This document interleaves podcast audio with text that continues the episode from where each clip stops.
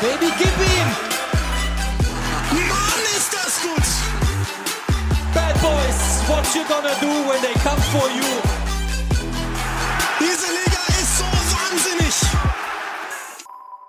Endlich! Das wurde aber auch Zeit oder einfach nur wie gehabt. Thank God it's Tuesday. Wir sind wieder zurück mit Click and Rush and Fums, denn das ist der neue Name. Was ist passiert? Vier Jahre sind vorbeigegangen und wir haben einige mehr als null Spiele im englischen Fußball kommentiert. Wir, das sind Ed Uli Hebel. Und Ed Yogi Hebel natürlich auch.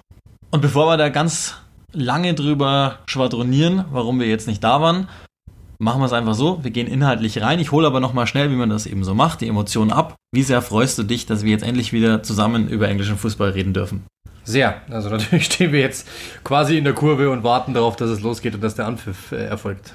Wir werden euch in die leichten Neuheiten, die wir vorbereitet haben für diesen Podcast, mit reinnehmen. Das ist einfach nur sinnvoll. Wir sind jetzt bei Fums auf einer Plattform, wo wir sehr dankbar dafür sind, dass wir eine recht breite Masse an Fußballfans ansprechen können.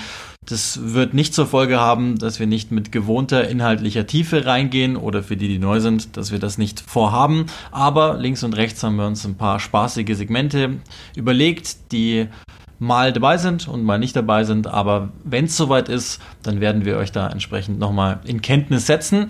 Loslegen wollen wir das aber, wie wir das immer machen, mit den Themen, die wir ausgesucht haben. Der Aufnahmetag ist der sechzehnter zwölfter zweitausendneunzehn, also kurz nach dem dritten Advent und kurz vor Weihnachten, und passenderweise zu unserem Aufnahmetag ist die Champions League-Auslosung als auch die Europa League-Auslosung passiert.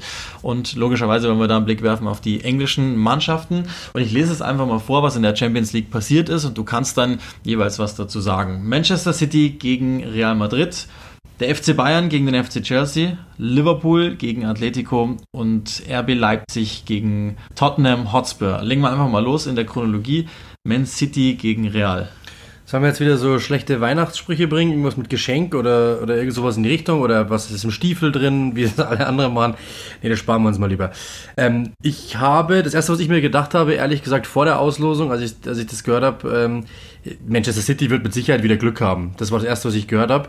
Äh, oder was ich mir gedacht habe. Und ehrlich gesagt, das hatten sie nicht. Also Real Madrid, viel Spaß. Äh, Zinedine Zidane hat gesagt, wenn wir auf Liverpool treffen, hauen wir sie raus. Ähm, dann bin ich mal gespannt, was er mit Real Madrid vorhat. Äh, mit Manchester City vorhat. Ja, wobei darüber gestritten wird, ob dieses Zitat jemals so gefallen ist von Zidane oder nicht. Ich finde auch, das ist wahrscheinlich das undankbarste Los, das du hast kriegen können mit Real im Achtelfinale, mit Zidane sowieso auch wieder leicht stabilisiert. Und auf der Gegenseite hast du Manchester City, die nicht so stabil wirken, mag aber auch sein, dass das irgendwo eine Form der Taktik ist, weil ziemlich sicher ist, dass Scheich Mansour die Champions League mehr will als den Premier League-Titel. Ob es bei Guardiola auch so ist, wage ich mal zu bezweifeln, aber ich gehe fest davon aus. Oder machen wir es anders. Wenn City nicht das Viertelfinale erreichen soll, dann wird's, das wird gemein. Ja, das wird ja so, also ich, ich glaube, das wird sowieso, also die werden sich sowieso irgendwann mal zusammensetzen und jetzt äh, drüber sprechen, ob oder ob nicht. Ähm, nicht, weil es jetzt irgendwie so katastrophal ist, aber irgendwie hat man schon das Gefühl, dass Gesprächsbedarf herrscht. Und wenn dann wirklich das Champions League aus jetzt im Achtelfinale schon erfolgen sollte, pff, also dann wird der Scheich wahrscheinlich sogar persönlich kommen und nicht nur äh, sich über Telefon zuschalten lassen, wie er es sonst macht. Die Frage, was auch mit, mit Guardiola dann passiert, ob dann eine gewisse Amtsmüdigkeit einsetzen würde oder dergleichen. Losglück und der F C Bayern, das ist immer so dieses Narrativ, das bemüht wird. Jetzt ist die Frage, ist Chelsea ein glückliches Los zu dem Zeitpunkt, wo die Bayern auf Chelsea treffen? Oder ist es vielleicht einfach aus der Sicht der Münchner ein Team, das du leicht unterschätzen kannst? Grundsätzlich ja, ähm, aber ich habe Chelsea jetzt schon sehr oft gemacht in dieser Saison. Ähm, die Balance stimmt halt da ehrlich gesagt einfach noch überhaupt nicht. Ähm, der F C Chelsea ist vorne echt immer für ein Tor gut, das muss man schon sagen, aber hinten passt es einfach hinten und vorne nicht. Und wenn da der F C Bayern das wirklich clever macht, ähm, dann dann ich glaube, dass die Bayern der Favorit sind. So, so hart es auch klingen mag, aber dafür ist die Chelsea-Mannschaft ähm, einfach momentan noch ein bisschen zu grün hinter den Ohren. Also ich sehe dann eine Möglichkeit, wenn Chelsea die erste halbe Stunde des gesamten Matchups nutzt, um einfach gleich mal zwei zu treffen, dann sehe ich eine Möglichkeit, aber grundsätzlich bin ich bei dir, ich halte die noch im Moment für zu unreif, zu unkonstant, um über zwei Spiele Bayern München schlagen zu können. Aber ich habe auch ehrlich gesagt letzte Saison gedacht, dass ähm, Bayern Liverpool gefährlicher werden könnte, als sie es dann letztendlich waren. Und auch da, wer weiß, was bei München noch passiert in, in diesem Zeitraum. Ist so sechzig vierzig pro Bayern, würde würd ich es mal behaupten. Und bei äh, City bin ich... bin ich fünfzig fünfzig. Ja, ich weiß gar nicht. Ich, bin, ich würde aktuell irgendwie mit Real gehen im Moment. Und zwar relativ deutlich, seltsamerweise. Du bist ein Manchester City-Hater. Ja. Du bist Real-Fan. Ja. Das darf ich mir mal schön anhören. Liverpool gegen Atletico. Pff. Viele reden ja schon wieder über die Titelverteidigung Liverpools und äh, natürlich sind die in einer überragenden Verfassung. Jetzt ist die erste Frage, können sie das transportieren in ja, zwei bis drei Wettbewerben, je nachdem, was sie noch vorhaben. Oder vier, F A Cup kommt ja auch noch mit dazu. Äh, oder ist Atletico vielleicht dieser unangenehme Gegner, der Liverpool mal irgendwann den Zahn ziehen könnte? Auch wenn die, muss man ja auch sagen, nach, diesem, nach dieser Rundumerneuerung im Sommer auch, auch jetzt nicht voll überzeugend sind. Also ähm, ich habe Atletico jetzt noch nicht so ähm, häufig gesehen in dieser Saison, weil natürlich immer, wenn die spielen, ich Premier League machen muss. Ähm, ich muss sagen, dass äh, die sind immer gefährlich. Also mit dieser Mentalität und so weiter, die werden jedes Spiel immer, sind die immer, äh, muss man mit denen rechnen. Ähm, bei Liverpool, ich habe das am Wochenende auch gesagt, für mich ist es momentan die beste Mannschaft der Welt. Da muss man jetzt auch kein großer äh, Philosoph sein dafür. Ähm, das ist momentan aber wirklich sehr, sehr gut. Was aber nicht heißt, dass sie nicht fehlerlos sind. Ich meine, sie haben vierzehn Gegentore in siebzehn Spielen in der Liga kassiert. Das heißt, so ungefähr ein Gegentor pro Spiel, wenn man es mal so ein bisschen leicht aufrechnet. Also die sind schon auch zu knacken. Die sind defensiv nicht so gut wie in der Let- nicht so stabil wie zum Schluss der letzten Saison. Was aber nicht heißt, dass sie instabil sind. Also am Ende des Tages müsste es reichen. Also da bin ich mir ziemlich sicher. Ich bin mir jetzt, also wirklich, ich würde mit hundert Prozent Liverpool gehen. Das ist das Problem, wenn du nur Gruppenzweiter wirst. Manchmal aus der Sicht Atleticos, dann kriegst du den Gegner und bist halt dann letztlich raus im, im äh, Achtelfinale. Also da habe ich überhaupt keine Zweifel daran. Ich habe Atletico noch nicht einmal in der Stärke gesehen, dass die Liverpool gefährlich werden könnten mit der Art und Weise, was sie dagegen zu setzen haben. Das wird, wird nicht reichen. Vielleicht das kniffligste Matchup ist R B Leipzig gegen Tottenham, weil komplett gegensätzliche Saisonverläufe. Die einen haben sich positiv die ganze Zeit über weiterentwickelt und die anderen, ja, haben sich erst gar nicht entwickelt und treten jetzt auf der Stelle, um es mal komplett auf, auf einen zugegebenermaßen schlechten Punkt zu bringen. Hat Leipzig eine Chance oder sind wir ähnlich mit, mit, mit äh, Abgezocktheit, die da eventuell noch fehlt? Das kann natürlich sein. Ähm, was ja, was man ja Julian Nagelsmann sehr oft nachsagt, ist, dass er ähm, dann manchmal einfach zu sehr aufs Ganze geht. Und ähm, das kann natürlich gegen Mourinho komplett nach hinten losgehen. Ich bin ehrlich gesagt äh, daran, das wird ein geiles Spiel, weil ähm, da auch zwei natürlich zwei Philosophien aufeinandertreffen. Äh, Leipzig, die versuchen den Ball zu jagen und einfach versuchen echt sch- schnell umzuschalten, den Gegner mal zu locken und dann trotzdem schnell versuchen, eben äh, den Ball wieder nach vorne zu geben. Das ist schon etwas sehr, sehr anderes als das, was, was, was Mourinho da anbietet momentan.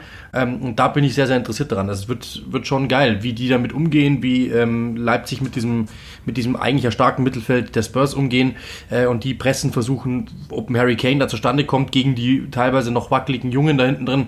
Bin ich, bin ich sehr interessiert daran. Also, wir haben in der letzten Saison gelernt, dass das Team Tottenhams Ähm, mentalitätstechnisch ziemlich weit ist. Ich kann mir durchaus vorstellen, dass die wieder ähnliche Dinge anzapfen können, wenn sie sich auf ihr, auf ihr Bestes sozusagen besinnen können. Das Ding ist, wir wissen nicht, was ähm, jetzt in der, in der festiven Zeit, wo unheimlich viel zu tun ist für Tottenham, was, was da letztlich bei den Spurs passiert. Und ich vermute mal, ähm, Mourinho wird jetzt langsam anfangen zu erarbeiten und wir werden einfach eine ganz andere Version des Spurs sehen im, im Februar, dann, wenn es soweit ist, in der Champions League gegen Leipzig, die dann natürlich den Vorteil haben, das gilt natürlich für alle, die haben die Winterpause im Rücken, die halt die Engländer wiederum allesamt nicht haben. Wenn du dich festlegen müsstest, vier Champions-League-Mannschaften im Achtelfinale, wie viele englische stehen im Viertelfinale? Das ist äh, schwer. Also die Chelsea, wahrscheinlich am Ende des Tages nur eine. Ja. Zwei. Mich macht zwei. Tottenham auch. Ich glaube Tottenham auch. Ich sag zwei. Ich bin ehrlich gesagt auch bei, bei zwei, also Liverpool sicher. Und ich würde auch mit Tottenham gehen. Und wenn, wenn alles gut geht, dann Knackt noch einer von den anderen. Ja, City fällt auch noch, ja. Aber Chelsea glaube ich nicht. Ich glaube, wir können es schneller machen bei den Europa League-Auslosungen. Die Wolves gegen Espanyol, Olympiakos gegen Arsenal und der F C Brügge, Absteiger aus der Champions League, gegen Manchester United. Das sollte dreimal pro England ausgehen. Du, äh, glaube ich, rechnest nicht mit dem F C Arsenal. Den fällt schon noch was ein, um da äh, um da noch irgendwas zu machen. Ge- für, ge- gewinnen das Hinspiel drei null und verlieren dann sieben eins oder so. War nicht Olympiakos, die, wo David Moyes seinerzeit bei Manchester im Achtelfinale der Champions League das Hinspiel verloren hatte und dann im Rückspiel dieses grandiose Comeback, und er durfte noch zwei Wochen weiterarbeiten. Ich glaube, so ähnlich war es. Ich glaube, Frederik Lückenberg hat auch noch zwei Wochen wahrscheinlich. Naja, aber also ernsthaft, die Wolves sind besser als Espanyol, da bin ich mir ziemlich sicher. Ähm, Brügge wird nicht den Hauch einer Chance gegen United haben, wie auch immer die da rumstopseln. Und wenn Arsenal jetzt irgendwann mal wieder halbwegs stabil wird, dann... Bitte. Also auch Olympiakos musst du, musst du schlagen. Ist natürlich vielleicht ungut, in Griechenland zu spielen, aber das wird unterm Strich schon reichen. Und Arsenal, das muss man ja auch sagen, ist der große Vorteil vermutlich gegenüber ganz vielen Mannschaften in der Europa League und dann letztlich irgendwo auch in der Premier League. Sie sind jetzt diesen Rhythmus Donnerstag und dann Samstag oder Sonntag oder Montag manchmal halt echt gut gewohnt, haben sich darauf einstellen können, je nachdem, was der neue Trainer dann vorhat. Sie können es ähm, mit zwei Mannschaften spielen und auch sogar halbwegs erfolgreich spielen und manchmal ansehnlich spielen. Nur in der Europa League. Also mir ist die, mir ist die aktuelle Situation natürlich klar. Verstehe. Uli setzt bei Arsenal Lernfähigkeit voraus. Ich weiß gar nicht, aber das ist vielleicht auch die, es gibt keine Überleitung und die nutze ich jetzt einfach mal zu logischerweise dem Thema, was irgendwo überall ist. Was ist los? Warum findet sich bei Arsenal kein Trainer? Ljungberg hat inzwischen jetzt fünf Spiele absolviert als Interimstrainer und das ist ja offenbar nicht sehr erfolgreich. Ja, also ähm, das ist ja mal der eine Punkt. Also es gibt schon Stimmen aus äh, Mannschaftsnähe, die sagen, dass äh, das Board eigentlich schon nach dem zweiten Spiel kurz davor war, ihn abzusägen. Wenn das gegen West Ham nicht funktioniert hätte, wäre er nicht mehr da gewesen. Ähm, also das, so, das war mal, das war mal so der, der Ausgangspunkt. Das Problem bei Arsenal ist, das Board ist im Schnitt über siebzig Jahre alt. Ähm, der Sohn von äh, dem Besitzer Kroenke ist, ist da auch noch mit drin, ist der einzige Junge. Dem wird aber zu wenig Führungspersönlichkeit nachgesprochen. Das heißt, da sitzen einfach nur über siebzigjährige lauter Sirs, äh, die halt versuchen, da irgendwie was zu finden. Und das große Problem ist einfach, dass da einfach der Fußballverstand äh, fehlt. Ähm, Rausanier, der, der neue Boss, Ähm, ist da auf der Suche momentan, das sieht man ja. Es wurde sich gestern auch mit Mikel Arteta getroffen, das ist äh, auch schon übermittelt. Ähm, ich glaube, dass es am Ende auch Mikel Arteta wird. Guardiola sagt, äh, er würde ihn sogar ziehen lassen. Äh, Arteta ist jemand, der da neue Ideen reinbringen könnte. Ob das dann die große Lösung ist, weiß ich nicht, aber ich glaube, die Idee ist einfach an, zu diesem Zeitpunkt mangels Alternativen für mich die richtige. Aber man sieht eben, bei Arsenal dauert alles ein bisschen länger und das ist halt insgesamt das ganz große Problem momentan dieser, dieses Vereins. Also prinzipiell habe ich überhaupt kein Problem damit, wenn etwas länger dauert, wenn du die richtige Lösung suchst, und das wäre ja im Idealfall wieder eine Lösung, die jetzt nicht nur bis Saisonende geht, weil sonst könntest du jetzt Ljungberg das Vertrauen aussprechen und guckst im Sommer weiter. Prinzipiell sinnvoll, sich diesen Move jetzt zu überlegen. Nur du gehst natürlich in diese Periode, wo du alle zwei Tage spielst, und du brauchst eben wenigstens diesen einen Anknüpfungspunkt, der da heißt Trainer. Mertesacker hat als Co-Trainer parallel noch die Akademie zu leiten, und dann gibt es ja diese unterschiedlichen ähm, Informationslagen darüber, wer entscheidet, und äh, zuletzt habe ich auch gelesen, es gibt dieses Quartett, also quasi eine ähm, Sonderkommission Trainerfindung bei Arsenal mit eben Raul Sanlé, Head of Football, dann mit dem neuen technischen Direktor Edu, die wiederum haben beide ihre Kontakte zu zwei Superberatern, der eine mit äh, Kia und der andere mit äh, Mendes, also Sanlé, die wollen dann entsprechend angeblich ihre Leute installieren, weshalb auch immer wieder Portugiesen genannt werden als, als potenzielle Trainerkandidaten, die A, kein Mensch kennt und B, niemand ernsthaft auf der Rechnung hat. Und äh, dann gibt es noch den Managing Director, ähm, Vinay Venkatesham heißt er, der auch noch was mitzureden hat, und der vierte im Bunde ist derjenige, der die Verträge auszuhandeln hat, ähm, Hasfami, und Angeblich sollen die vier mitentscheiden, ähm, wer das Ganze macht. Aber wie du es eben schon gesagt hast, diese Dynamik mit den Kroenkes, die sicherlich auch einen Namen mit Strahlkraft haben wollen, äh, stellt man sich halt immer die Frage, wer entscheidet das in dem Verein? Also, du kannst über Tottenham sagen, was du willst, aber wenn Daniel Levy keinen Bock mehr hat auf Maurizio Pochettino, ist er raus. Und wenn der Bock hat auf Mourinho, ist er da. Und es war eine Sache von, was haben wir gewartet auf die Information, zwölf Stunden. Ja. Ja, das Ding ist, Arsène Wenger hat sich ja auch ähm, zu Wort gemeldet, hat gesagt, dass äh, er findet, der Verein hat sich einfach entfremdet. Und ich glaube, das ist einfach der Punkt. Als er angefangen hat, waren da irgendwie, glaube ich, fünfundsiebzig Mitarbeiter, jetzt sind es irgendwie siebenhundert Mitarbeiter. Er sagt einfach, du brauchst einfach für jede Entscheidung siebzehn Goes, um das eben durchsetzen zu können. Als er da war, zack und los. Ähm, und das ist das große Problem. Dieser Verein hat sich einfach verändert. Es gibt da verschiedene Strömungen. Die eine wollen eben eher modern, das sind aber ganz, ganz wenige. Meiste sind, die meisten sind da eher konservativ unterwegs. Und dann ist halt die große Frage, wer macht das? Also willst du dann wirklich äh, so einen Allegri holen, der, der kein Englisch spricht, äh, oder willst du eben dabei bleiben, dass du äh, bei so einem Lümberg, ich, das, was ich nicht glaube, oder dann eben selbst so ein Brendan Rodgers, der ist jetzt eh wahrscheinlich dann vom Markt mit, mit dieser Strahlkraft, dieser Verlängerung, ähm, was natürlich noch nicht heißt, dass die Geschichte vorbei sein könnte, irgendwann langfristig, aber du hast halt einfach Schwierigkeit, wirklich zu handeln, und das ist halt das große Problem bei diesem Verein ähm, allgemein. Ähm, dass da halt einfach kein, kein starker Mann, das ist halt, ist halt auch so ein bisschen das Problem, ähm, dieser, dieser starke Mann ist auch gar nicht mehr gewollt, weil eben Arsène Wenger zu lange zu viel Macht hatte und um ihn rauszudrängen, mussten Strukturen verändert werden, das ist halt so, äh, und jetzt hast du halt das Problem, dass eben zu viele mitreden und am Ende des Tages keiner von denen sich wirklich traut, irgendwas zu machen, sonst ist er vielleicht am nächsten weg, äh, und keiner hat wirklich die Macht zu sagen, okay, komm, am Ende des Tages müssen wir uns auf einen. Und wer ist das dann? Und das ist die große Frage, ob die sich wirklich alle einigen können. Die Namen sind im Grunde noch die gleichen wie vor, was ist jetzt her, vierzehn Tage, etwas mhm. länger sogar. Du hast schon gesagt, der im Moment aussichtsreichste ist wohl Mikel Arteta. Das mag man ja vielleicht noch verstehen, dass City sagt, okay, also wir müssten dann ja recht schnell eine Nummer zwei finden und wir können den jetzt nicht von heute auf morgen gehen lassen, ohne einen entsprechenden Ersatz zu haben. Dann können die ja Lüngberg haben. Also ich, ich finde es, das Problem ist, Ljungberg fühlt sich offenbar in der Rolle auch nicht wohl. Insbesondere, weil ihm halt logischerweise kein Vertrauen ausgesprochen wird. Und das macht ihn zur Mannschaft, glaube ich, schwierig. Und generell, das, das habe ich auch schon bei unserer ersten Rapid Reaction gesagt, halte ich den generell jetzt nicht für einen allzu geeigneten Mann für die Nummer eins. Und ich glaube noch nicht mal für die Nummer zwei, ohne ihm jetzt zu nahe treten zu wollen. Aber ähm, das, das glaube ich nicht. Und jetzt brauchst du halt... Und das ist das, worauf ich hinaus will. Arsenal soll unbedingt jetzt eine Lösung finden, die langfristig gedacht ist. Alle Gunners-Fans da draußen müssen jetzt damit klarkommen. Diese Saison ist eh vorbei. Vielleicht schaffst du es noch in die, in die Europa League, wenn, wenn alles gut geht. Da ist ja punktetechnisch noch alles möglich, aber das, das ist eh ohnehin jedem zu wenig. Du hast, anstatt dich weiterzuentwickeln, und ich dachte, es geht in die richtige Richtung, dich zurückentwickelt und stehst jetzt erstmal auf der Stelle. Wichtig ist jetzt aber, jemanden zu holen, der den überalteten, teuren Kader im Sommer umkrempelt, spätestens im Sommer, vielleicht auch schon im, im Winter jetzt anfängt damit. Und dann ist halt wichtig, dass du jemanden bekommst, der, glaube ich, wieder auf die etwas Jüngeren setzen kann und der vor allen Dingen jetzt endlich mal wieder was, was reinbringt, wo, wofür Arsenal stehen könnte.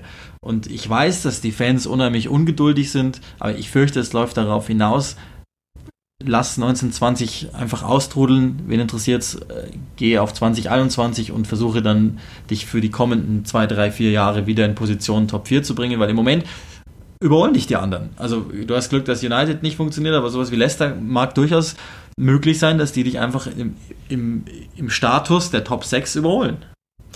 Ja, aber das war ja irgendwo sowieso klar, dass, äh, man, wenn man sich die, die Mannschaft mal ansieht, wenn man sich ansieht, was äh, da so momentan so rumläuft, viele Spieler sind zu alt, viele Spieler verdienen zu viel Geld, dann ist aber der, der, der Kern, also quasi das, das Mittelstück ist einfach nicht da. Also du hast nicht so Spieler auf, im mittleren Alter, die wirklich Leistungsträger sind, sondern entweder sie sind ganz junge, die wirklich hoffnungsvoll sind, oder es sind ältere, die eigentlich schon über dem Zenit sind. Aber so richtige Spieler, wo du sagen kannst, boah, der ist wirklich genau so, auf den kannst du aufbauen, und das ist auch noch ein, ein Führungsspieler vielleicht noch, die hast du ja eigentlich überhaupt nicht. Das heißt, ich vermute, dass langfristig, oder dass es, dass es sowieso nochmal zwei, drei Saisons dauert, bis du endgültig wieder über den Berg bist. Das ist sowieso noch nicht vorbei. Und äh, die Jungen sind noch zu jung, um wirklich reingeworfen zu werden. Die Alten sind, so, so ein Aubameyang wird dann noch zwei Jahre spielen, wenn er überhaupt noch so lange spielt, wenn er nicht davor China erliegt. Ähm, dann ist er weg. Lacazette, glaube ich, könnte ich mir vorstellen, hat irgendwann Bock woanders zu spielen, weil er sagt, also den, den Quatsch tue ich mir nicht mehr an, außer ihr bezahlt mich so und so. Äh, Özil ist irgendwann mal weg. Ja, und wen hast du denn dann? Die musst du alle ersetzen, hast aber einfach dahinter nichts. Sebastian ist, ist geliehen, also du hast ja nicht mal, dass du sagst, ja okay, dann bauen wir den, den mal ein. Also das ist einfach allgemein, äh, habe ich da wenig Hoffnung. Ich meine, so ein Guendouzi zum Beispiel, klar, ein Reiss Nelson vielleicht langfristig, wenn er, aber wo sind denn dann Typen, wo du wirklich sagen kannst, die haben irgendwann mal Weltklasse für uns? Und das ist halt äh, das, was das Problem ist, die musst du holen. Ein Pepe, dem, an dem sägst du selbstständig. Es ist halt einfach momentan eine schwierige Lage. Es ist ein Flickenteppich, diese Mannschaft. Und äh, der, der Arsenal-Fan wird äh, zwei, drei noch schwierige Jahre vor sich haben, bin ich mir ziemlich sicher. Ja, ich glaube auch, die Prognose für Arsenal ist nicht allzu gut.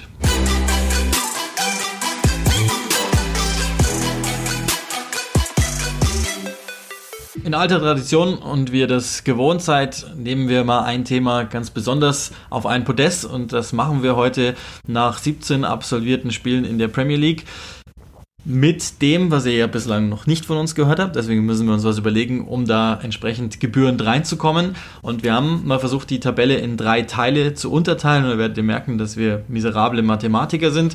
Wir haben mal die Top sechs genommen als feststehenden Begriff. Also Tabellenplatz eins bis sechs, wo einer anfängt, sich was rauspickt und seine, ich nenne es mal, positive Erscheinung rausholt und seine negative, die dann entsprechend der Gegenpart macht.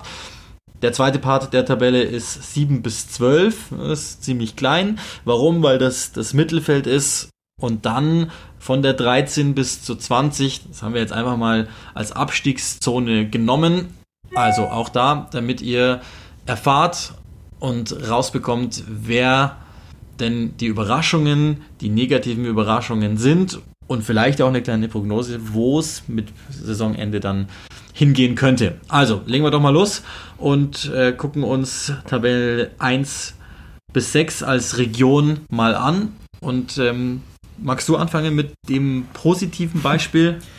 Ja, du machst es mir natürlich sehr leicht, weil was willst du denn anders nehmen als Leicester City? Ich meine, dass Liverpool da oben steht, herzlichen Glückwunsch, das war, also das Liverpool, das wie ist natürlich eine andere Sache, klar, dass du nur ein Unentschieden, äh, was äh, jetzt siebzehn Spielen hast, ist okay, aber dass Leicester City da oben steht, hätte wahrscheinlich keiner erwartet, die Art und Weise, wie sie es machen, hätte keiner erwartet, ähm, das ist die beste Defensive der Liga, die sind in der Offensive mit dabei, das ist wirklich eine super starke Mannschaft und eine klasse Vorstellung und eine absolute Traum Hinrunde ähm, der Fox, das muss man einfach so sagen.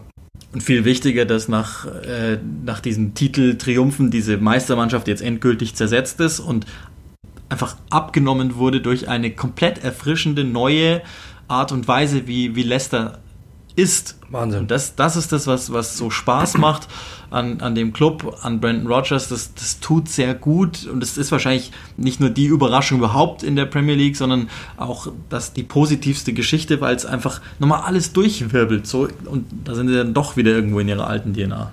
Ja, ist irre. Also ähm, du hast aus quasi keine Identität, wenn man ehrlich ist, unter Claude Puel, ähm, einem, das ist man jetzt auch nicht richtig böse, aber er war nicht richtig offensiv, er war nicht richtig defensiv, das war nicht Fisch, nicht Fleisch, teilweise war das so ein typisches null null Kandidatenteam eigentlich, oder eins eins, äh, und er hat wirklich das geschafft, dass der ein Ballbesitzteam draus macht, äh, die teilweise, also die wirklich weit, also ich glaube, bei Claude Puel waren es äh, im Schnitt unter fünfzig Prozent Ballbesitz, bei ihm sind es weit über fünfzig, ich glaube sogar sechsundfünfzig im Schnitt oder so, das ist wirklich Wahnsinn, also ähm, das ist eine Mannschaft, die wirklich was macht. Er hat verlängert, ist eine positive Geschichte. Er hat mit Didi quasi Kanté zwei Punkt null erfunden, ähm, in diesem vier eins vier eins. Er hat äh, hinbekommen, dass Ayose Per... Er, wir sehen Jamie Vardy wieder quasi mit alter Stärke. Der, jeder Ballkontakt ist quasi eine Top-Chance von ihm. Der sieht den Ball nicht oft, aber wenn, ist es eine klasse Gelegenheit. Das ist wirklich Wahnsinn. Also dieses Team macht richtig Spaß und ähm, trotzdem ist es fast schon wieder mir ehrlich gesagt zu leise um diese Mannschaft, weil das, was die leisten, ist mehr, als was sie dafür rausbekommen in Sachen Headlines. Hast du eigentlich mitbekommen, dass Claude Puel wieder arbeitet? Nee. Ich habe gestern, äh, ich habe den plötzlich einfach auf unseren diversen Monitoren gesehen und habe gesagt, das ist doch Claude Puel und habe dann einfach mal kurz nachgeguckt, der ist seit Oktober wieder Trainer bei Saint-Étienne. Habe ich auch vollständig nicht mitbekommen. Liebe Grüße an die Saint-Étienne-Fangruppierung, die ist riesengroß, glaube ich, in Deutschland. Also die, die ich bin schon irgendwo noch fast versucht zu sagen, Liverpool null Niederlagen nach siebzehn oder anders sechzehn Siege. Das ist irgendwie auch eine kleine Überraschung, die, die auch sehr positiv ist. Chelsea ist es auch äh, Honorable Mention sozusagen. Also, dass die auf, auf Platz vier aktuell stehen, das wird nicht so bleiben. Aber dass die auf Platz vier stehen, ist schon mal, ist schon mal ganz gut. Ähm, die negative Geschichte, da, da würde sich aber dann viel, viel mehr anbieten. Ich bin eigentlich fast versucht zu sagen, die Menschlichkeit Cities ist eine, eine absolute Überraschung. Auch da natürlich, wir wissen die Gründe, verletzungsbedingt. Ich glaube, es nutzt sich, also Dominanz an sich nutzt sich irgendwann auch mal ab. Und Guardiolas Art vor allen Dingen nutzt sich irgendwann mal ab. Trotzdem, das, das wäre jetzt zu einfach, das wäre die Boulevardausfahrt, wenn ich jetzt sagen würde, City ist eine negative Überraschung. Für mich, Mach das auch, doch mal. Auch da, Honorable Mention, Manchester United, wo ich einfach... aber eben nicht überrascht bin, deswegen kann ich sie nicht nehmen, weil es war mir einfach klar, dass Ole Gunnar Solskjaer nicht derjenige ist, der, der das Ganze richtig machen wird, sondern der nur kurzfristig eben vom, vom Nicht-Mourinho-Effekt gezerrt hat. Tottenham ist, ist glaube ich, einfach zu nennen, ähm, nicht aufgrund des Tabellenplatzes, sondern aufgrund der Entwicklung und vor allen Dingen deshalb, weil ich wir alle gedacht haben, und das haben sie ja dann in der Champions-League-Saison achtzehn neunzehn bewiesen, sie sind halt nur etwas davon entfernt, was zu gewinnen. Sei es einen Spieler oder manchmal einfach nur ein Tor oder kein Gegentor. Jetzt haben sie dieses Stadion und jetzt passiert das, dass eben Pochettino hat gehen müssen, du mit Mourinho einmal komplett kehrt machen musst, und ich fürchte, dass dieses Team, das zu großen Teilen von Pochettino zusammengehalten worden ist, spätestens im Sommer weiter bröseln wird. Logischerweise, weil grundsätzlich andere Absicht zu spielen. Und das tut mir echt leid, weil ich Tottenham als ähm, ein Team gesehen habe mit, mit spannender Kaderzusammensetzung, mit ähm, guter Altersstruktur im Kader, was die, die Top-Spieler betrifft, einen sehr britischen Kern, so wie ich mal groß geworden bin mit den Top-Teams, die immer einen britischen Kern hatten. Das tut mir weh, und das ist für mich tatsächlich negativ zu nennen innerhalb der Top sechs, auch wenn sie da eben gerade nur mit drin sind. Naja, also grundsätzlich ja, ähm, aber ich muss sagen, die Tendenz ist natürlich jetzt schon wieder nach oben steigend, also zumindest um die kurzfristigen, ähm, die kurzfristigen Ergebnisse mal äh, mit, mit einzubeziehen. Ich glaube, dass die, äh, wenn man, wenn man den Trend jetzt mal mitnimmt, ich meine, sie haben äh, im Endeffekt nur eine Niederlage mehr als Manchester City. Das waren halt ein paar dumme Unentschieden dabei. Also es, so schlecht ist es jetzt nicht. Es geht bergauf. Trotzdem, glaube ich, ist dieser Bruch, den wollte ja Pochettino ja auch vollführen. Also er wollte ja zum Beispiel Alderweireld, war da nur gehalten, weil er keine, nicht, nicht wirklich jemanden finden konnte, der ihn ersetzen konnte. Vertongen läuft dann irgendwann mal aus. Äh, Eriksen, den würde, den, den muss man vielleicht, hat da Mourinho sogar das Händchen, den zu halten. Das wäre natürlich Wahnsinn. Ähm, aber es waren da sowieso ein paar Bruchstellen drin. Äh, das ist ja normal. Ich glaube, dass das jetzt wieder bergauf geht und weit besser ist als unter Pochettino. Ich glaube, da hat sich einfach eine Menge abgerieben. Wenn Mourinho wirklich gelernt hat, was er momentan wirklich äh, wirkt so, als wäre er einfach ein anderer, ein positiverer Typ und nicht mehr so angepisst wie bei Manchester City am Schluss, dann kann es mit Sicherheit positiver werden, als, ähm, als es momentan so insgesamt vielleicht aussieht. Jetzt sagen wir wahrscheinlich noch, ja, negative Überraschung. Ich glaube, wenn wir uns in zwei, drei Monaten wieder unterhalten und das nochmal überprüfen, glaube ich, könnte man sagen, hey, die haben es ganz schön gut rumgedreht. Also ich sehe das jetzt nicht unbedingt schwarz. Ich gehe ehrlich gesagt fest davon aus, dass sie Top drei finishen werden. Ja, eben, ja. Aber eben, mir geht es dann eher um den philosophischen Teil. Ich muss ja mal ein bisschen aufweichen, das Ganze. sieben bis zwölf. Kannst jetzt selber aussuchen, ob du positiv oder negativ an die Welt rangehst. Ja, so wie ich es mir da jetzt äh, nicht einfach machen würde. Äh, Sheffield United ist doch klar. Ähm, das ist wirklich, also Wahnsinn. Ja? Also, ähm, dass du da stehst auf Platz sieben, ist, ist irre. Äh, viele haben gesagt, die steigen sowieso wieder ab. Fußballerisch muss man sagen, ist das die limitierteste Mannschaft der Liga. Das ist überhaupt kein Problem, weil sie es einfach mit Kampf und mit Einsatz wettmachen und vor allem mit Mentalität. Also selbst wenn die mal zurückliegen, dann ist das denen vollkommen egal. Also ich habe manchmal das Gefühl, die wirken so, das ist denen egal. Also du, das ist, ich habe immer, glaube ich, einen Raufbold auf dem Schulhof, dem hast du eine geschmiert und es war dem egal. Und so wirken die. Also das ist denen einfach, die, die, die blenden das aus, spielen weiter, drehen das Spiel und holen am Ende vielleicht noch einen Punkt oder holen vielleicht sogar einen Sieg. Das ist wirklich irre, was die machen. Ähm, und, und wirklich äh, Chris Wilder, absolut Respekt vor dieser, vor dieser Leistung, die da oben hinzustehen. Ich habe das vor der Saison schon gesagt, ähm, Norwich wird sicherlich mal, wird sicherlich mehr Siege holen am Ende. Das ist momentan nicht mal, nicht mal das trifft ein. Ähm, ich habe aber gedacht, mehr Punkte wird auf jeden Fall Sheffield holen, weil ich wusste, die werden auf jeden Fall mal da einen Unentschieden abgrasen, mal da einen dummen Sieg abgrasen und so weiter und so fort und werden einfach bis zum Schluss drinbleiben und wissen, warum sie es tun. Und die wussten von A bis Z, hey, es wird einfach nur über Kampf gehen. Norwich dagegen dachte, wir waren spielerisch so überlegen, äh, wir könnten vielleicht da oben auch was machen und haben jetzt das Gegenteil gelernt. Also Sheffield, Respekt. Ich will jetzt nicht behaupten, dass ich sie auf Platz sieben verortet hätte vor der Saison, es wäre glatt gelogen. Aber was mich nicht verwundert, und deshalb würde ich eine andere Mannschaft nehmen, ist, dass sie ungefährdet in der Premier League sein werden. Schaut einfach alle hin, das ist ein Team, das im Kern seit fünf, sechs Jahren zusammen ist. Keine, das ist der Benefit dann, keine großartigen Einzelspieler. Entsprechend Null. Bleiben die auch zusammen. Und das ist der große Vorteil von Sheffield United mit einem Chris Wilder, der einfach unheimlich klar in allem ist. Und deswegen gehe ich fest davon aus, dass Sheffield United in den nächsten Jahren, also auch das verflixte zweite Jahr, werden sie schaffen, ein Bestandteil der Premier League bleibt. Nicht immer voll unterhaltsam, aber in jedem Fall. Ja, schön ist es nicht, aber es gibt alles okay. Ich sage euch auch, wen ich genommen hätte als Überraschung, und manche Dinge ändern sich auch vier Jahre danach nicht. Steve Bruce und Newcastle United. Ganz ehrlich, Brucey, ich habe gedacht, Baby. Nach Rafa Benítez ist Liverpool, Liverpool, ist Newcastle ein ganz klarer Abstiegskandidat und die sind im Moment im absolut gesicherten Mittelfeld. Ist wirklich, wirklich eine fette Überraschung, mit der ich nicht gerechnet habe. Die haben wieder minimal Geld investiert, ja. Die spielen kompletten Rumpelfußball, aber sie holen die Punkte und damit ist das ist für mich echt überraschend, muss ich ehrlich sagen. Ja, also ich hätte es auch nicht erwartet, aber es ist auch das ist nicht schön. Ähm, das ist teilweise wirklich sehr, sehr, sehr, sehr einfach. Also die stehen da hinten mit äh, mit mit mit vier mit Viererkette, teilweise auch mit Fünferkette haben sie beide schon gespielt.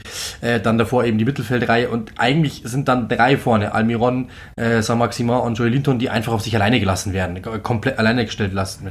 Das ist die die machen da vorne dann versuchen's, haben viel viel Raum zum Tor. Schön ist es nicht. Ähm, aber ich hätte auch gedacht, dass, das, dass, dass es äh, eher so in Schieflage geraten würde, wie die Nase von Steve Bruce. Äh, am Ende ist es aber doch, also Respekt auch da, muss man wirklich sagen, dass er das daraus gemacht hat, ist schon wirklich eine sehr, sehr gute, ist schon wirklich eine sehr, sehr gute Entwicklung, muss man klar sagen. Also es war nicht immer schön, auch da, aber ähm, mit vielen Höhen und Tiefen. Trotzdem, am Ende, wenn du da stehst, als jemand, bei dem es eigentlich geheißen hat, es geht bergab und äh, der große Rafa Benítez, der die besten Ergebnisse seit Jahren eingefahren hat, also da kann sich Steve Bruce damit äh, auf jeden Fall momentan vergleichen. Ich habe es aber noch viel einfacher mit den negativen Überraschungen im ähm, Konglomerat sieben bis zwölf, weil Arsenal auf Platz neun mit zweiundzwanzig Punkten nach siebzehn Spielen, minus drei Tordifferenz. Tja, das ist, glaube ich, echt der Worst Case. Also schlechter ist Arsenal eigentlich gar nicht vorstellbar. Und in dem Fall muss ich es mir wirklich leicht machen. Ich, ich habe auch kurz überlegt, Wolverhampton auf acht, ähm, weil eben Arsenal aus den Top sechs rausgerutscht ist und sie ja eigentlich diejenigen waren, die wir verortet hätten als den ersten Angreifer. Das ist gegen den Ball immer noch, ja, wahrscheinlich das beste Team. So ganz sicher bin ich mir nicht mehr, aber zumindest in den, in den Top drei gegen den Ball. Mit dem Ball ist es halt immer noch, gewisse Limits hat Nuno Espirito Santo einfach, auch wenn es ja, auch ein Arsenal-Kandidat und, und da kommt wieder diese Mendes- und Sané-Geschichte dann mit rein. So die hundertprozentige Weiterentwicklung, da habe ich mir mehr erwünscht und erwartet, aber also bitte, Wolverhampton auf acht und Arsenal auf neun, das ist, glaube ich, recht klar aus all den besagten Gründen, die wir vorher schon genannt haben, eben äh, du hast nicht genug aus, aus deinem Kader rausgeholt, aus den Stars, aus der Altersstruktur, du müsstest eigentlich noch quetschen, um wenigstens einen mhm. Pokal zu holen, hast du nicht gemacht, du hast ähm, einen eingeschlagenen Weg eingerissen oder einreißen müssen, das will ich ja gar nicht äh, absprechen, dass, dass das vielleicht am Ende eine richtige Entscheidung war, weil Emery erlöst, weil Arsenal erlöst und trotzdem die gesamte Saison Arsenals, da wird kein äh, Gunners-Fan oder niemand wird, wird da dagegen sein, dass wir die da nennen. Eine interessante Statistik, vielleicht nur ganz kurz, nur ein Satz. Ähm, Arsenal in dieser Saison und letzter Saison ähm, die erst, das erste Mal seit Ewigkeiten mehr Torschüsse kassiert insgesamt als Torschüsse abgegeben. Ähm, das ist äh, seit Unai Emerys Ankunft eben, geht dieser Trend berg, bergab. Unter Arsène Wenger hatten sie immer mehr Torchancen, als sie kassiert haben.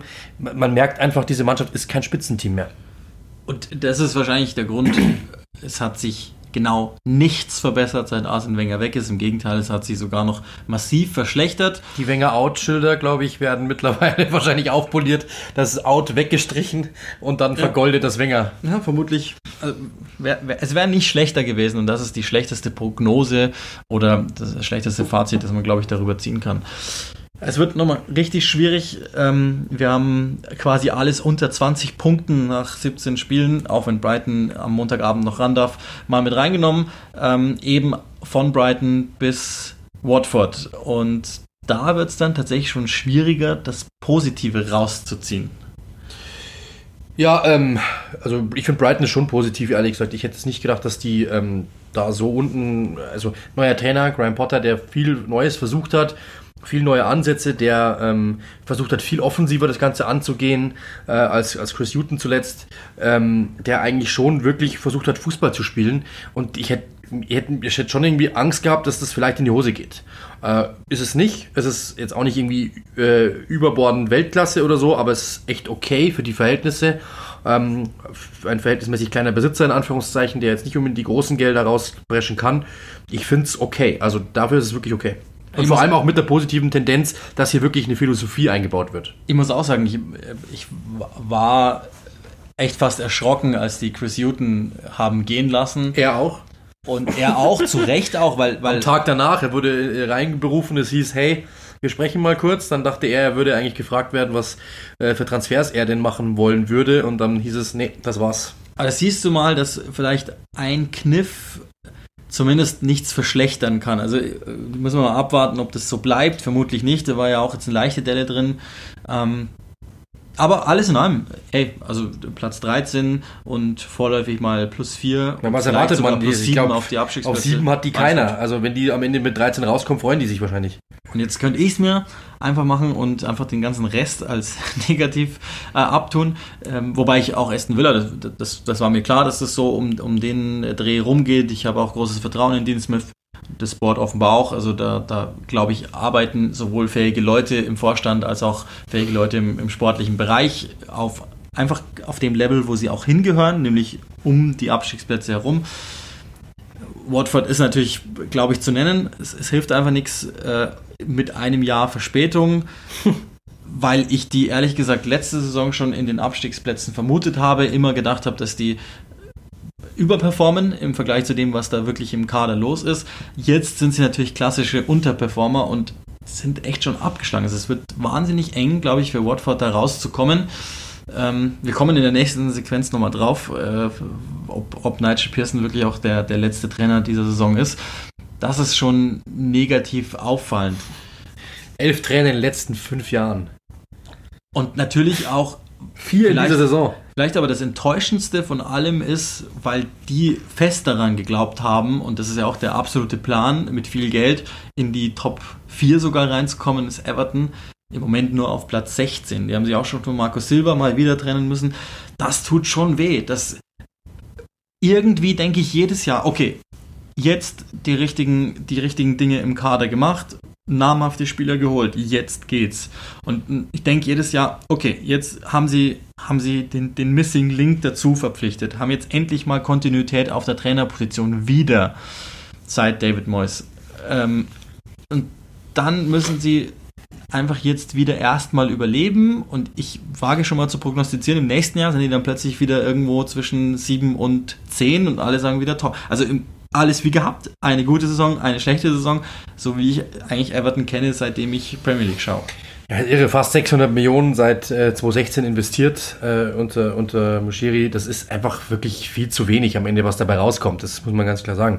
Ähm, sie haben, äh, glaube ich, nur einmal einen Rückstand aufgeholt unter Marco Silva, was eigentlich auch vollkommen wahnsinnig ist.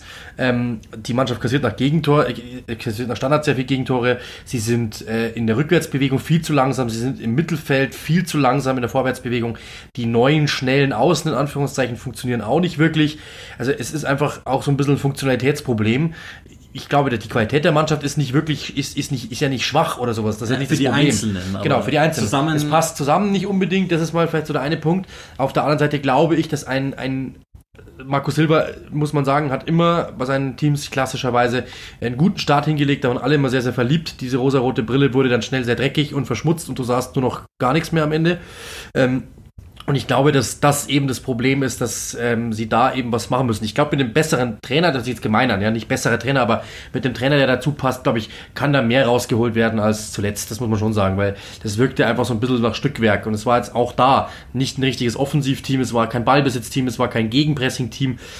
Das ist etwas, was zum Beispiel auch Duncan Ferguson jetzt wieder eingeführt hat. Das, das habe ich noch nie gesehen, äh, oder nie gesehen unter Marco Silva, dass so hoch, so aggressiv gepresst worden ist, wie gegen Chelsea zum Beispiel, ähm, dass die, dass die wirklich in jedem Zweikampf bissig waren. Das war halt einfach so, hey, wir sind Everton, was ist das Problem? Und das ist, das, das muss weg, weil das, das, das braucht dieser Verein nicht, sondern das ist, ist ja eigentlich, in, in, in, ich sage jetzt mal, Arbeiterverein in dem Sinne, dass man sagt, Wir, wir haben uns das erarbeitet, da oben dran, mit dran zu sein. Weil von den finanziellen Möglichkeiten her gibt es andere. Ähm, aber das ist ein Team, das einfach hoch, also quasi durch, durch den Einsatz irgendwie hochgekommen ist und durch Ambitionen sich irgendwie bewiesen hat. Und deswegen, ähm, da muss einfach wieder, finde ich, eine andere Philosophie rein. Zum Abschluss, was machen wir mit Norwich? Positiv oder negativ? Also ehrlich gesagt finde ich schon... Ähm, Also das ist der kleinste Etat der Liga. Es ist der kleinste Etat, den Norwich jemals in der Premier League hatte. Das sind ein paar Jahre dazwischen. Das muss man sich mal überlegen. Das heißt, die haben eher sogar noch abgespeckt.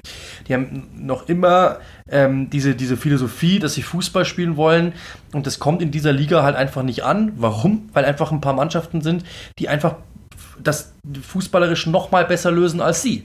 Und dann bist du halt einfach unterlegen. Jetzt gibt es viele, die sagen, ja, muss man dann nicht vielleicht Daniel Farke mal rauswerfen und einen anderen holen?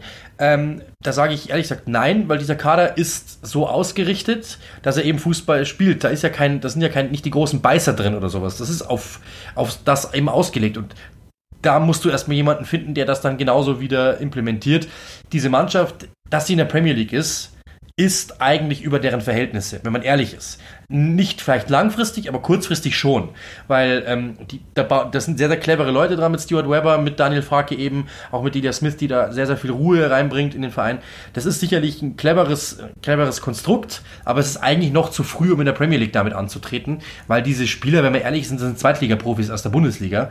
Ähm, das sind ja nicht mal Championship-Player, die meisten. Und das dann geschafft zu haben, ist ein Wunder, ist wirklich klasse, ist mega schön, alles top. Ähm, aber die, selbst wenn man mit Huddersfield vergleicht, die haben dann trotzdem immer mal wieder auch Spieler verpflichten können, weil ein bisschen mehr Budget da war. Das ist halt einfach nicht da. Und dass du da stehst, ist, ist respektabel. Äh, ich wünsche Daniel Farke, dass er weitermachen darf, dass es ähm, so weiterlaufen kann. Und dann wird es am Ende des Tages wahrscheinlich der Abstieg werden. Das ist nun mal so. Ähm, und dann halt versuchen, langfristig einfach Schritt für Schritt wieder aufzubauen. Die Gelder mitzunehmen, die man da bekommt. Und einfach Schritt für Schritt das Ganze wieder aufzubauen, sich zu konsolidieren. Ähm, aber es ist ja auch nicht so, dass die jetzt irgendwie sich abschießen lassen, sondern sie haben ja auch Chancen gehabt. Gegen Sheffield, die gehen in Führung, machen eine klasse erste Halbzeit. Du denkst dir, jetzt knacken sie die und haben die und gar kein Problem, weil die spielen die an die Wand. Und in der zweiten Halbzeit kommt gar nichts mehr. Und dann lässt du dich von Sheffield United wirklich ausspielen, die Das, ja, das waren Tore, die dürfen niemals fallen. Ja? Also selbst wenn dann, wenn, wenn George Ballock mal mit Übersteigern anfängt, dann ist es vorbei. Und wenn du dir den dann auch noch fängst, doppelt. Also das sind so Probleme, die du einfach hast. Du bist einfach nicht bissig genug. Du bist, versuchst über einen spielerischen Ansatz. Andere sind besser spielerisch als du. Dann stehst du da unten. Das ist genau das. Bemerkenswert ähm, und bewundernswert auch, dass äh, Norwich das versucht, spielerisch zu lösen und nicht ein Stück von ihrer Idee abrücken und auf der genau. anderen Seite genauso borniert, weil du musst irgendwann einfach Punkte holen. Genau. Deswegen ähm, fällt es mir tatsächlich auch ganz schwer, das zu evaluieren. So, jetzt wie versprochen zu zwei Kategorien, die wir heute erstmals reinbringen wollen. Und wir haben diese Kategorie mal getauft, Yes or No. Und das läuft ganz einfach. Ich lege Thesen hin und will ein Ja oder ein Nein dazu haben. Sechs an der Zahl. Drei pro Nase sozusagen. Ich fange jetzt aber einfach mal an und wir gucken mal. Und ähm, bewusst alles, das sage ich gleich mal vorneweg, sehr zugespitzt und vermutlich etwas, das uns am Ende der Saison um die Ohren fliegt. Safe. Ich lege einfach mal los, wie angekündigt. Nigel Pearson ist Watfords letzter Trainer in der Saison zweitausendneunzehn zweitausendzwanzig. Also ich glaube, dass Nigel Pearson das selbst nicht glaubt. Ich glaube, dass Watford das nicht glaubt. Nein, ähm, Spaß beiseite. Also statistisch gesehen hat er keine Chance. Kann er sofort wieder beim Arbeitsamt schon die Nummer ziehen, weil ich glaube, wenn, so wie ich das aus München kenne, bis er, bis er dann äh, gerufen wird, so lange wie das dauert, äh, kann er wahrscheinlich dann auch gleich reingehen. Ähm, Ich glaube aber, so wie er sich gibt, also ich habe die Pressekonferenzen gesehen, ich habe das Spiel auch gemacht gegen Liverpool, das ist ein Typ, der schon was mitbringt. Das ist ein, äh, ein, ein motivierender Mensch, äh, der spricht sehr, sehr klar, spricht sehr, sehr gut auch, ähm, ist auch jemand, der natürlich so ein bisschen einen proletenhaften Hintergrund hat. Das ist vielleicht gar nicht schlecht, um diese Mannschaft da eben mal auch ein bisschen zu treten. Ähm, er... Die Mannschaft wollte, was auch krass ist, sie wollte einen englischen Trainer, den haben sie jetzt bekommen, sie haben sich extra dafür ausgesprochen, es darf nur mit englischen Trainern gesprochen werden, sie wollen diese ausländischen Tendenzen da jetzt nicht mehr drin haben, sie wollen einfach Premier League Fußball, das ist der einzige Weg, wie sie schaffen können. Ich glaube, am Ende des Tages kommt dann wahrscheinlich doch wieder das, das, das Pozzo-Gehen durch und die schmeißen ihn raus, aber ich sag einfach mal, Pearson bleibt. Wow. Ja, glaube ich nicht. Ich glaube nicht, dass die mit dem absteigen. Sie werden absteigen und sie werden nochmal irgendwann Ende April irgendwas ja, wahrscheinlich machen. Wahrscheinlich hast du recht, aber ich will es einfach mal glauben, weil wirklich mir, ähm, ich fand die ersten, Wo- die ersten Worte von ihm, ich fand den Auftritt von ihm sehr, sehr positiv. Die nächste These ist, Arsenal findet noch bis Weihnachten einen neuen Trainer. Also sie haben noch, ja, was haben wir denn, vier, acht Tage Zeit, eine Woche knapp. Nein. Würde ich sagen, nein. Also, ja, wahrscheinlich wird es dann Arteta und dann das nächste, dann ist morgen fix, wenn sie sich gestern getroffen haben. Ich sage trotzdem, ich, ich glaube nein. Ich glaube nein. Ich glaube nicht, dass das so schnell geht. Das wäre Wahnsinn. Aber glaubst du, sie ich, finden noch drei ich, Punkte vor? Ich, ich, ich vermute weder noch. ich vermute weder noch. Ähm, lass uns mal eine Liga drunter schauen. Oder zumindest stehen wir an der Grenze. Wir wollen auch in diesem Podcast mehr und mehr grundsätzlich auf den englischen Fußball blicken. Und das werden wir vor allen Dingen dann machen, wenn es in Richtung E F L-Playoffs geht.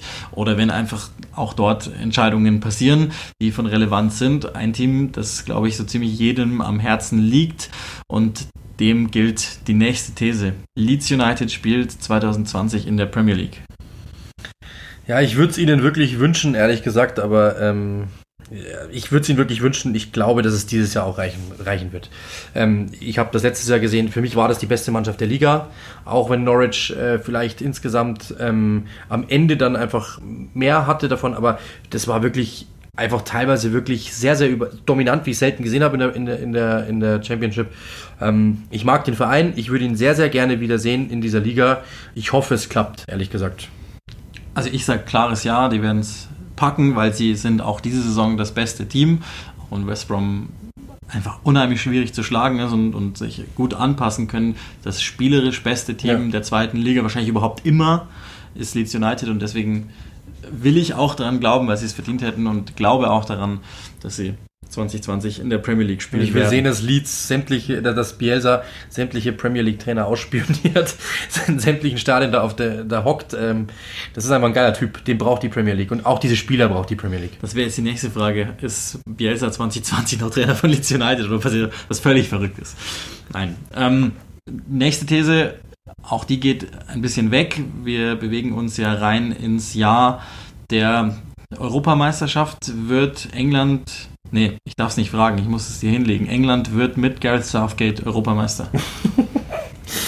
Nein, also ich glaube das nicht. Ehrlich gesagt, nein. Wenn es darum geht, wer die meisten Nominierungen ausspricht, äh, an Spieler unter einundzwanzig, dann ja. Ähm, wenn es ums Fußballerische geht, glaube ich das ehrlich gesagt nicht. Die Mannschaft ist sicherlich gut, das ist auch, auch wieder aufsteigende Tendenz. Mich freut irgendwo auch, dass er junge Spieler in, ähm, reinbringt, aber irgendwie fehlt mir so, so das klare Konstrukt, das er hat, diese klare Idee, die er hat. Das ist mir manchmal zu durchgewurschtelt. Ähm, ich, ich halte ehrlich gesagt von ihm am Ende des Tages auch nicht wirklich, äh, das ist kein, kein Weltklasse-Trainer. Ich sage nein. These erweitert.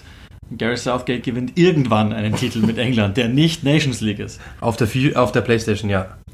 Ich glaube auch. Also vergesst das, so talentiert der Kader ist, nicht mit diesem Trainer. Das halte ich nicht für möglich. Also ich, ich traue, ich traue ihm einfach nicht. So gut er sich verkauft, ich traue dem den Sport. Wir waren ja sowieso schon immer als Gareth Southgate Fanclub Nummer eins bekannt.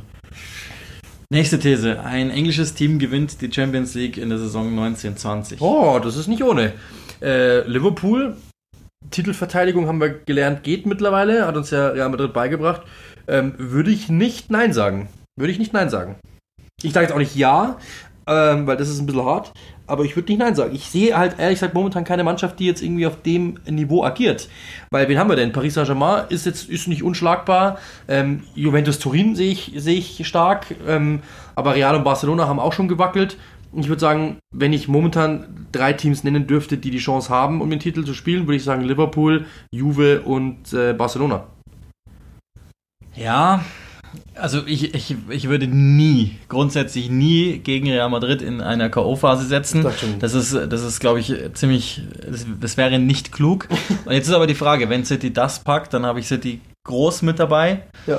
Und wenn nicht, logischerweise nicht. Aber äh, Liverpool-Titelverteidigung halte ich für schwierig. Aber da sind wir mittendrin in der, in der letzten, in der abschließenden, die, die muss kommen. A, als Überleitung und B, weil, also sonst wäre es ja, sonst würden wir ja gar nichts richtig machen. Liverpool wird erstmals Meister in der Premier League. Mm, ja. Also da gibt es kein Nein. Also ich bin mir so sicher wie nie zuvor. Nicht, weil, nicht nur, wenn man, wenn man Liverpool selbst mal ausklammert, ja, dass die natürlich so, so gut sind, ähm, kann man ja gerne machen. Das ist sicherlich ein Punkt. Ich finde aber spektakulärer, dass die anderen einfach dahinter hinterher watscheln. Wenn das nicht wäre, würde ich sagen, Liverpool kann nochmal eingeholt werden. Ähm, ich glaube es aber nicht. Ich glaub, persönlich glaube, dass ähm, der Vorsprung ist groß genug, die anderen wackeln und diese Kombination macht's. Äh, Leicester ist momentan Verfolger Nummer eins. Das, das, das, ich glaube, dass es nicht reicht am Ende, dass da irgendjemand noch rankommt und dementsprechend sage ich, ähm, das, das, das, wird, das wird so werden. Das, also Liverpool wird Meister. Das einzige Team, das ernsthaft zu nennen ist oder wäre, und damit wisst ihr ja schon die Antwort, ist Manchester City. Die genau. haben im Moment einfach andere Probleme, vielleicht einfach auch ganz ehrlich andere Zielsetzungen, Stichpunkt Champions League. Ja. Deswegen denke ich tatsächlich auch, es reicht jetzt für Liverpool. Jetzt wäre es natürlich noch interessant, aber das machen wir jetzt in der nächsten Kategorie. Zu wissen von dir ist Jürgen Klopp auch bis zur Erfüllung seines Vertrages Trainer bei Liverpool. Unsere jahrelangen Zuhörer kennen die Kategorie Players to Watch. Und die wird auch nicht rausfliegen. Wir werden uns auch in Zukunft mit Talenten beschäftigen und euch die einschätzen, beziehungsweise ähm, vielleicht auch ja, ein bisschen erweitern um Wechselmöglichkeiten et cetera. Wir haben aber eine Rubrik eingebaut, weil wir genügend haben inzwischen in der Liga und die heißt Germans to Watch in Anlehnung an die Players to Watch, aber man kann das ja durchaus auch erweitern auf einen Trainer. Wir fangen also einfach mal mit dem prominentesten überhaupt Deutschen in der Liga an. Bernd Leno. Genau. Jürgen Klopp, der, das ist der Grund, seinen Vertrag verlängert hat bei Liverpool äh, bis Ultimo sozusagen ähm, und wir wollen einfach mal sein Wirken. Wir werden euch jetzt nicht sagen, dass der ganz gut dahin passt und ein guter Trainer ist, sondern einfach mal sein Wirken Revue passieren lassen. Und tatsächlich würde ich am Ende von dir gerne wissen, erfüllt er das oder gibt es am Ende einen Einbruch à la Dortmund? Das, das ist ja nie auszuschließen. Das ist echt nie auszuschließen im momentanigen Fußball. Alle Trainer, mit denen man spricht, die sagen, dass es einfach sehr, sehr schwierig geworden ist, langfristig eine Mannschaft zu erreichen. Es geht die Tendenz dahin, dass man eben ja, Trainer wechselt. Das ist, ist halt so, weil es sich irgendwann mal abnutzt. Trotzdem habe ich das Gefühl, er bleibt. Das ist, das ist, also, er hat keinen Grund wegzugehen. Es gibt überhaupt kein, welches Team soll ihm mehr bieten. Er kriegt finanziell alle Freiheiten. Er hat, dieser Verein liegt ihm zu Füßen. Der passt von der Mentalität her zu ihm. Also er hat keinen Grund eigentlich zu gehen. Passt. Ich glaube, wenn er nicht irgendwie sportlich irgendwann mal ein Einbruch kommt, ähm, dann würde er das erfüllen. Insgesamt finde ich es einfach klasse, dass er verlängert hat. Ehrlich gesagt, ich hatte bei ihm immer so ein bisschen Angst, ähm, dass er vielleicht dann sagt, ey Leute, es ist mir echt zu blöd mit England, dieses Wetter ist nicht so mein Ding, er fühlt sich wohl, klar, aber das Wetter hat er schon mal gesagt, das nervt ihn eigentlich, er ist eher so ein sonniger Typ. Ähm, Dass er da vielleicht sagt, ich habe keinen Bock mehr, dass vielleicht irgendwann mal die Nationalmannschaft ruft und vielleicht dann er sagt, ja okay, ich hatte irgendwie das so, so Angst, dass er dann gehen würde. Ich finde das mega cool, dass er bleibt. Ehrlich gesagt ähm, wurde er am Wochenende ähm, teilweise als Klopp-Hater hingestellt, teilweise als Klopp-Liebhaber. Also ich bin beides scheinbar. Ähm, ich finde es cool, dass er bleibt. Ehrlich gesagt, diese Mannschaft hat einen riesen, riesen, das muss man sich mal überlegen, wo die waren. Unter Brendan Rodgers, der hat viel davon natürlich schon hingelegt, aber was danach dann eben passiert ist, ähm, ist wirklich sensationell. Also ist wirklich sensationell. Der hat aus einer Mannschaft, die irgendwann so aus dem Mittelf- oberen Mittelfeld war, hat er wahrscheinlich das beste Team der Welt geformt innerhalb weniger Jahre. Das ist schon irre. Also muss man schon sagen. Also eben, Brendan Rodgers will ich auch nicht rausnehmen, äh, seit die Fanway Sports Group da übernommen hat. Das ist, das ist das Erstaunliche, haben die erst so richtig angefangen zu vertrauen, als Klopp da hingekommen ist. In Zusammenarbeit mit seinem Sportdirektor äh, Michael Edwards, der einen unglaublichen Job macht. Also muss man sich immer überlegen, der verkauft inzwischen Reservisten dafür, dass sie sich dann Stammspieler finanzieren können. Das ist unfassbar stark. Aber darf man auch nicht vergessen, die ähm, F S G hat eben das Geld jetzt inzwischen bereitgestellt, vertraut Klopp in allem, was er tut, und der macht das stark, holt sich ähm, charakterstarke Individualisten, die dann wiederum, und das auf allen Ressorts und komplett übergreifend, ein starkes Team bilden, zusammenpassen und wirklich diese eine Richtung gehen. Und ich habe ehrlich gesagt nicht für möglich gehalten, dass das so schnell so erfolgreich Wahnsinn. Wird und auch so konstant erstmal ist und vor allen Dingen stilprägend ist. Und das muss man ihm lassen. Man kann ihn mögen oder nicht mögen, aber das muss man ihm lassen. Das ist eine, eine große Leistung, und deshalb ist er völlig zu Recht wahrscheinlich im Moment mit Guardiola der Trainer. Momentan der beste Trainer der Welt. Also die, die Tendenz zeigt, zeigt zu ihm, das muss man klar sagen. Die Tendenz. Ja, bin ich dabei. Also das, das hat er sich, das hat Also wenn du mal überlegst, Mo Salah, ein guter Fußballer mit viel Potenzial, der hat ihn zu einem der Besten der Welt gemacht. Sadio Mané dasselbe, er hat ihn zu einem der Besten der Welt gemacht. Firmino war ein ordentlicher Spieler, er hat ihn echt richtig geformt. Andy Robertson weiß selbst nicht, warum er plötzlich Weltklasse ist, ist er aber. Virgil van Dijk war ein, ein überdurchschnittlicher Verteidiger, aber er war nicht der Beste der Welt. Das hat er aus ihm gemacht. Und das funktioniert einfach alles, was er anfasst. Das muss man einfach klar sagen. Weil er den Spielern das Vertrauen gibt, weil er sie stark spricht. Selbst so einer wie Wijnaldum, jetzt mal ganz ehrlich, der war bei Newcastle Borderline-Stammspieler und ist jetzt da drin einer, wo du sagen kannst, absolut, warum nicht? Also das ist schon wirklich klasse, was er macht. Das muss man wirklich einfach neidlos anerkennen. Ja, und auch die, die Einbauten wie Trent Alexander-Arnold, ja, der natürlich ja. schon überbordend talentiert ist, aber trotzdem muss der da natürlich erstmal so nahtlos reingehen und selbst... Ja, und der muss auch die, du musst ihm die Chance geben. Es gibt viele Vereine, die haben solche Typen und lassen sie ziehen. Bestes Beispiel Phil Foden gestern wieder. Ja, Last, Mensch, das ist wahrscheinlich das größte Talent, das England überhaupt hat, so mit eins. Zumindest das größte, das in der Premier League noch rumläuft, wenn man Jadon Sancho mal ausklammert. Und der wird dann einfach runtergenommen und hat insgesamt wahrscheinlich dreihundert Minuten in der Premier League, wenn es hochgeht. Und der hat, Jürgen Klopp sagt, hey, pass mal auf, ich lasse Trent Alexander-Arnold einfach starten, da gibt es überhaupt keine Diskussion drum. Und der wird einer der besten der Welt, wenn nicht sogar momentan sogar der beste Rechtsverteidiger. Das ist irre. Also Jürgen Klopp, völlig zu Recht, die erste Nennung und vermutlich auch, ich glaube, soweit können wir uns aus dem Fenster lehnen, der beste Deutsche, der im Moment in England zu tun hat. Nach Bernd Leno. Nach Bernd Leno oder Skodran Mustafi. Den werden wir dann in der nächsten Sendung besprechen. Solltet ihr da natürlich Vorschläge haben oder gerne jemanden besonders angeguckt haben, lasst uns das wissen. Ihr müsst ja die neuen Kanäle überhaupt erst noch lernen. Ad, Klick, Rush, Fums. Da findet ihr uns in allen relevanten sozialen Netzwerken. Hashtag ClickRushFums, da findet ihr uns. Und da könnt ihr uns auch gerne immer alles Mögliche mitteilen, Feedback und so weiter und so weiter, so wie ihr das alles gewohnt seid. Die abschließenden Worte der ersten Sendung des Nicht-Comebacks von Click and Rush and Fums, die gehören dir. Ich weiß gar nicht, was ich da sagen soll. Ich bin froh, dass ich zurück bin. Ähm, dass wir zurück sind, dass, dass ich zurück bin, dass wir zurück bin, ich bin ein Teamplayer, Stromberg will auch das mit dem Team. Ähm, äh, ich finde es echt genial, dass es wieder funktioniert. Ich danke den Jungs von Fums, dass sie an uns glauben, dass sie uns die Chance geben. Ich hoffe, dass ihr Spaß daran habt, und äh, dann sage ich, ja, schickt uns euren Bums auf Click and Rush Fums. Und wie ihr das kennt, stay tuned! Gib ihm, Baby, gib ihm!